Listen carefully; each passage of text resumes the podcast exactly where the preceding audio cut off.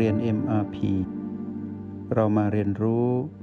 การมีสติกับ Master T ที่ที่นี่ทุกวัน ที่ห้องเรียน MRP คราวก่อนเราได้ทิ้งหัวข้อสนทนาไว้ที่ผลลัพธ์ของผู้ที่มีสติ มีความเพียร และมีระเบียบวินัย จะบังเกิด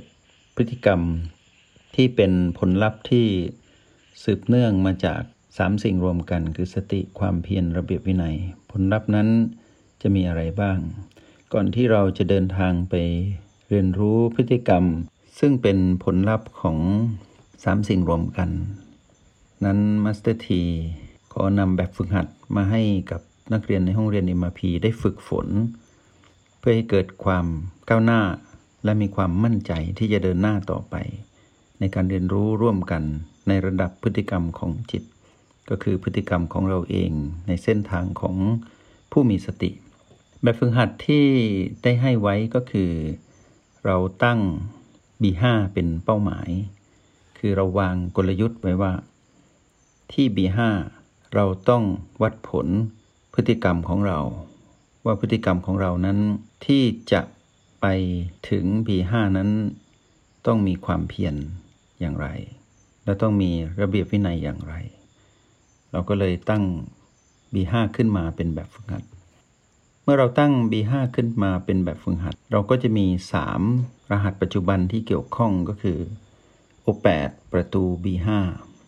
เทคนิควิชาที่จะสนับสนุนและช่วยส่งเสริมให้กับพวกเราในการมาถึงคำว่าพฤติกรรมแห่งความเพียรเข้าถึงพฤติกรรมแห่งระเบียบวินัย ทคนิคที่ใช้สิ่งแรกก็คือการออกกำลังจิต การที่เราออกกำลังจิต โดยใช้สูตร O8 ประตู B5 O8 ประตู B5 O8 ประตู B5 เป็นจังหวะที่เหมาะสมกับเรา คือไม่เร็วเกินไป แล้วก็ไม่ช้าเกินไป แล้วก็ไม่ให้แช่อยู่ตรงจุดใดจุดหนึ่งนาน ถึงแม้ว่าเราจะรู้สึกชัดเจนณจุดนั้น การออกกำลังกาย ที่เป็นการออกกำลังกายทั่วไป ก็จะมีจังหวะ เหมือนกับนักวิ่งที่วิ่งเป็นจังหวะ จังหวะ จังหวะ ไม่ว่าจะวิ่งบนเครื่องที่เป็นลู่วิ่งหรือวิ่งในเส้นทางที่เป็นถนน ก็จะมีการออกกำลังกายเป็นจังหวะ จังหวะของเท้าที่วิ่งไปในแต่ละก้าวแต่ละก้าวแต่ละก้าวผู้ออกกำลังกายจะรู้ดี เช่นเดียวกัน ผู้ออกกำลังจิตก็คือเราก็เหมือนกัน เราจะมีจังหวะการสัมผัสและปล่อย แตะปล่อย แตะปล่อยโอแปดประตู B5 โอแปดประตู B5 ซ้ำอยู่อย่างนี้ กรณีที่เรารู้สึกไม่ชัด แต่จังหวะมาแล้วก็ต้องข้ามจุดนั้นไป เพราะว่าก็เหมือนการก้าวของนักวิ่งที่ออกกำลังกาย ก็ต้องก้าวไปทุกๆ จังหวะมิฉะนั้นการวิ่งมันก็จะสะดุดเช่นเดียวกัน กรณียกตัวอย่างเช่นเราสัมผัส B5 ไม่ชัด แต่ O8 กับประตูชัด ก็สัมผัสแตะที่ O8 ปล่อย ไปแตะที่ประตูแล้วก็ปล่อย แตะ B5 ไม่ชัดก็ต้องปล่อย เพราะได้จังหวะที่จะต้องไป เพราะฉะนั้นเราต้องไปไปตามจังหวะ เพราะเราเป็นคนออกกำลังจิต เราเป็นผู้กำหนด เราต้องออกกำลังของเราเองให้ถูกจังหวะ และไม่เร่งเกินไปพอเราทำแบบนี้ เราก็จะรู้แล้วว่า ถึงเวลาที่เราจะได้ใช้ความเพียรเพราะเราเริ่มคุ้นเคยกับการออกกำลังจิต การออกกำลังจิตทำให้จิตมีกำลังมาสเตอร์ทีก็แนะนำให้นักเรียนในห้องเรียน MRP หมั่นออกกำลังจิต และก็สามารถทำได้บ่อยๆ ว่างก็ทำว่างก็ทำโอแปดประตู B5 โอแปดประตู B5 ทำอย่างนี้ จนรู้สึกคุ้นเคยกับการออกกำลังจิต ร่างกายฟิตจากการออกกำลังกาย จิตก็ฟิตจากการออกกำลังจิตเหมือนกันให้เข้าใจแบบนี้ ทีนี้เมื่อเราให้แบบฝึกหัดก็คือ เราตั้งเป้า B5 ไว้ ความเพียรของเราก็คือ เพียรที่จะไปถึง B5 ให้ได้ เมื่อเราคือผู้ที่อยู่ที่ O8 ก่อน เราก็เลื่อนความรู้สึกคือส่งพลังจิตของเราไปสัมผัสประตูด้วยความเพียรแล้วเราก็สละความรู้สึกที่โอแปดออก ให้รู้สึกชัดที่ประตูมากกว่าจุดใด ๆ จากนั้นเราก็ย่อนจิตลงไปเพื่อสัมผัส B5 แล้วเราก็สละความรู้สึกที่ประตูออก ก็ไปอยู่ที่ B5 ทั้งหมด เราก็จะรู้ชัดถึงชิปจรหรือลมภายในที่ B5 ชัดกว่าจุดอื่นๆ คือเราได้สละประตูและโอแปดออก พอเรามาสัมผัสที่ชิปจรที่เต้นตุบๆ ซึ่งเป็นลมภายในที่จุดศูนย์กลางของก้อนสมอง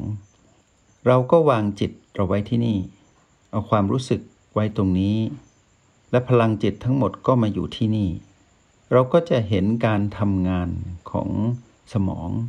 รอบๆจุดที่เราสัมผัสชิปจร เราเป็นปัจจุบันตรงนี้ แต่รอบๆเรามีเรื่องราวของอดีตและอนาคต ซึ่งเป็นเรื่องของกระบวนการ ของความคิดและจินตนาการที่สมองเขาทำงานอยู่ ซึ่งเป็นเรื่องของกาย หลังจากนั้นเราก็จะเห็นว่าการประมวลผลของสมองนั้นอัศจรรย์ที่ระบบในกายทั้งหมดก็จะมาถูกประมวลผลที่นี่ เราจะเห็นการทำงานของกายใน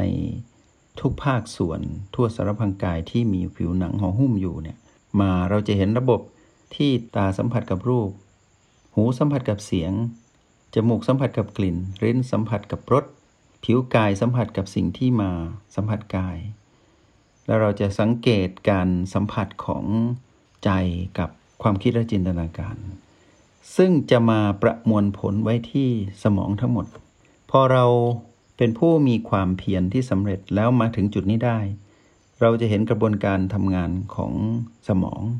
เราจะเห็นกระบวนการทำงานของกายที่เป็นระบบ แต่เราไม่ไปร่วมเป็นผู้ดู เราก็จะดูการทำงานจนเห็นความเกิดและความดับที่สืบต่อ เราก็จะเข้าใจคำว่า ธรรมชาติสัมการของสิ่งที่ปรากฏเฉพาะหน้าเรา โดยที่เราไม่ไปจัดการหรือไปบริหารการทำงานของกาย แค่เฝ้าดูเป็นปัจจุบันเรื่อยๆ เราก็เกิดปัญญา เห็นว่าสิ่งที่ปรากฏนั้น ที่เป็นความคิดและจินตนาการที่เป็นกระบวนการทำงานของสมองเป็นเรื่องของการถูกความเปลี่ยนแปลงเบียดเบียนทำให้บังเกิดธรรมชาติสามประการคือ ความไม่คงอยู่ถาวร ความไม่สมบูรณ์ และการไม่สามารถบังคับได้ในสิ่งที่เราดู ทีนี้เราจะเห็นกระบวนการที่ทำงานดังที่กล่าวไป จะเป็นลักษณะที่เป็น PP ด้วย ก็คือเป็น PP บวกเป็น PP ลบเป็น PP ที่ไม่บวกไม่ลบ ซึ่งจะมีธรรมชาติของมารคือตัณหาแทรกอยู่ตรงนั้น แต่เราเป็นผู้ดูอยู่ตรงนั้น นี่ถือว่าเราประสบความสำเร็จในการมาอยู่ณจุด B5 เป้าหมายคือตรงนี้คือเรามาอยู่ตรงนี้เพื่อเป็นผู้ดู อยู่ณปัจจุบันท่ามกลางความเปลี่ยนแปลงที่เกิดขึ้น รอบๆ B5 และเราก็จะเห็นชีพจรที่ B5 เกิดดับเกิดดับเกิดดับ แต่เราก็เป็นผู้ดูเป็นปัจจุบันเรื่อยๆ รู้การเกิดดับเกิดดับเกิดดับ นี่คือเป้าหมายของการมาถึงจุดนี้ แล้วเราก็จะเห็นความเกระดับชัดเจนขึ้นเรื่อยๆ จิตคือเราก็จะมีความเป็นอุเบกขา ก็จะเห็นธรรมชาติสามประการดังที่กล่าวไป โดยที่ไม่ถือมั่น ไม่ครอบครองเป็นของตนเอง คราวนี้เมื่อเราจะถอยกลับ เพราะเราพอแล้วจากการมาถึงจุดนี้ความเพียรเราสำเร็จ ระเบียบวินัยเราก็สำเร็จมาถึงจุดนี้ เราก็ถอยกลับจากปีห้าไปที่ประตูแล้วก็กลับมาที่โอแปดแล้วก็กลับมาที่ B2 เพื่อผ่อนคลาย จากนั้นก็ลืมตาขึ้น ตอนที่หายใจเข้าของ B2 แล้วเราก็เริ่มต้นใหม่แบบเดียวกัน เราก็เริ่มด้วยการออกกำลังจิต แล้วก็เพียร และมีระเบียบวินัยที่จะไปถึง B5 ความเพียรนนั้นคือเราได้เพียรคือเราได้สละได้ละ เราอยู่กับปัจจุบันตลอด เราละอดีตออก เราป้องกันอดีตและอนาคต ละอดีตละอนาคต แล้วเราก็อยู่กับปัจจุบัน เราเพียรที่จะอยู่กับปัจจุบัน ก็คือเราเพียรที่จะทำปัจจุบันนี้ให้ดีที่สุด แล้วก็บำรุงรักษาปัจจุบันให้มั่นคง ละ และป้องกันที่เป็นเรื่องราวของอดีตอนาคตที่เป็นเรื่องของพีพีที่เป็นเรื่องของมานณจุดที่เรียกว่าโอแปดเสร็จแล้วก็สัมผัสต่อไปที่ประตูแล้วก็ไปถึง B5 ลักษณะนี้เป็นเรื่องราวของความเพียร เพียรอย่างต่อเนื่องเพื่อไปถึงบีห้าดังที่กล่าวไป เมื่อเราทำความเพียรตรงนี้สำเร็จด้วยพลังแห่งสติ ด้วยการอยู่กับปัจจุบันทั้ง 3 จุดที่สนับสนุนกัน สละ เพื่อไปหาอีกจุดหนึ่ง สุดท้ายก็สละเพื่อไปหาอีกจุดหนึ่ง สืบต่อไปอย่างนี้ จนเกิดความเป็นอุเบกขาคือความเป็นกลาง นี่คือเราประสบความสำเร็จในการ เป็นผู้มีความเพียรตามหลักวิชาการ ที่พระพุทธเจ้าตรัสสอน ทีนี้มาดูในฝั่งของความเป็นผู้มีระเบียบวินัย เราก็จะมีการใส่ใจในรายละเอียด จากที่เดิมเพียรนนั้น เรายังถือว่ายังไม่สมบูรณ์ เราจะสร้างระเบียบวินัยขึ้นมาให้กับตนเอง คือการทำซ้ำทำบ่อย เราจะเริ่มมีความปราณีตในจิต สิ่งที่เกิดขึ้นคือเราจะใส่ใจในแต่ละจุด ไม่ว่าจะเป็นโอแปดประตู B5 จนถึงจุดหมายปลายทางคือ B5 เราก็จะใส่ใจในรายละเอียดว่าแต่ละจุดนั้นมีความละเอียด เราก็ใส่ใจเข้าไปในรายละเอียด เป็นการลงรายละเอียด เมื่อเราใส่ใจแล้ว เราได้บังเกิดความขยันหมั่นเพียรและเราได้มีการจดจ่อ แล้วก็ประเมินผลในแต่ละจุดทั้ง 3 จุด จนไปถึงจุดหมายปลายทางคือ B5 ยิ่งเรามีความมุ่งมั่นในการที่จะเป็นผู้ที่สัมผัสรู้หรือเรียนรู้ความเป็นจริงณนะ B5 มากเท่าใด เราก็ต้องมีความใส่ใจ มีความขยันมันเพียร มีความจดจ่อ และก็มีการประเมินผล และหมุนวนอยู่อย่างนี้ทุกครั้ง ทุกรอบในการสัมผัส การเต้นของชีพจรตรงนั้น การสัมผัสเรื่องราวที่เกิดขึ้นณ ปัจจุบันณตรงนั้นที่ B5 เพราะฉะนั้นแบบฝึกหัดของเราก็คือ หลังจากที่เราเพียรเพื่อที่จะไปสัมผัส B5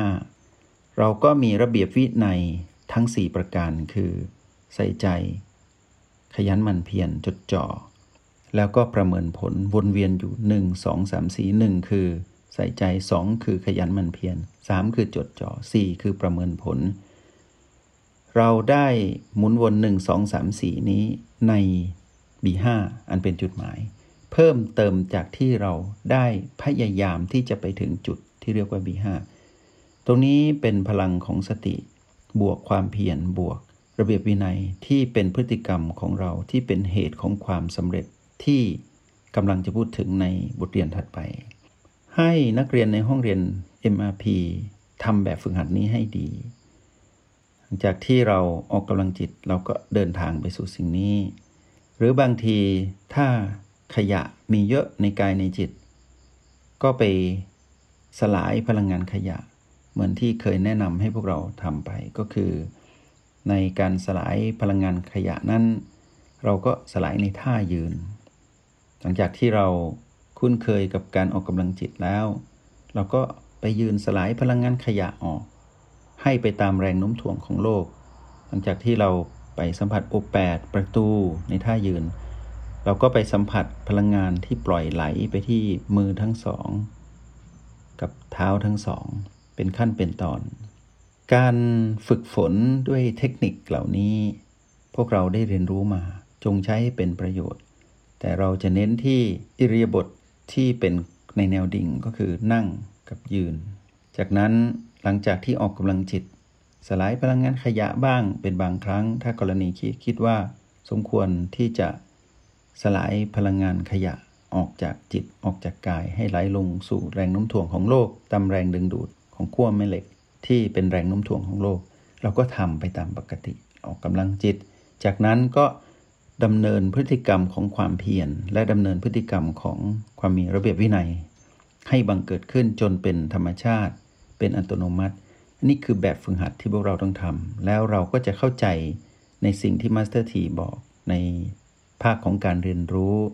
ในการทำความรู้แจ้งทั้งภาคปฏิบัติและภาคทฤษฎี ในวันนี้ได้ให้แบบฝึกหัดกับพวกเรา พื่อบทเรียนถัดไปเราจะได้พัฒนาต่อจากแบบฝึกหัดนี้ ก็ขอให้เกิดความก้าวหน้า และขอให้ประสบความสำเร็จในการเป็นผู้ที่มีสติบวก ความเพียรบวก ระเบียบวินัย และขอให้เจริญรุ่งเรือง ขออนุโมทนาบุญ จงใช้ชีวิตอย่างมีสติทุกที่ทุกเวลา แล้วพบกันใหม่ ในห้องเรียน MRP กับมาสเตอร์ที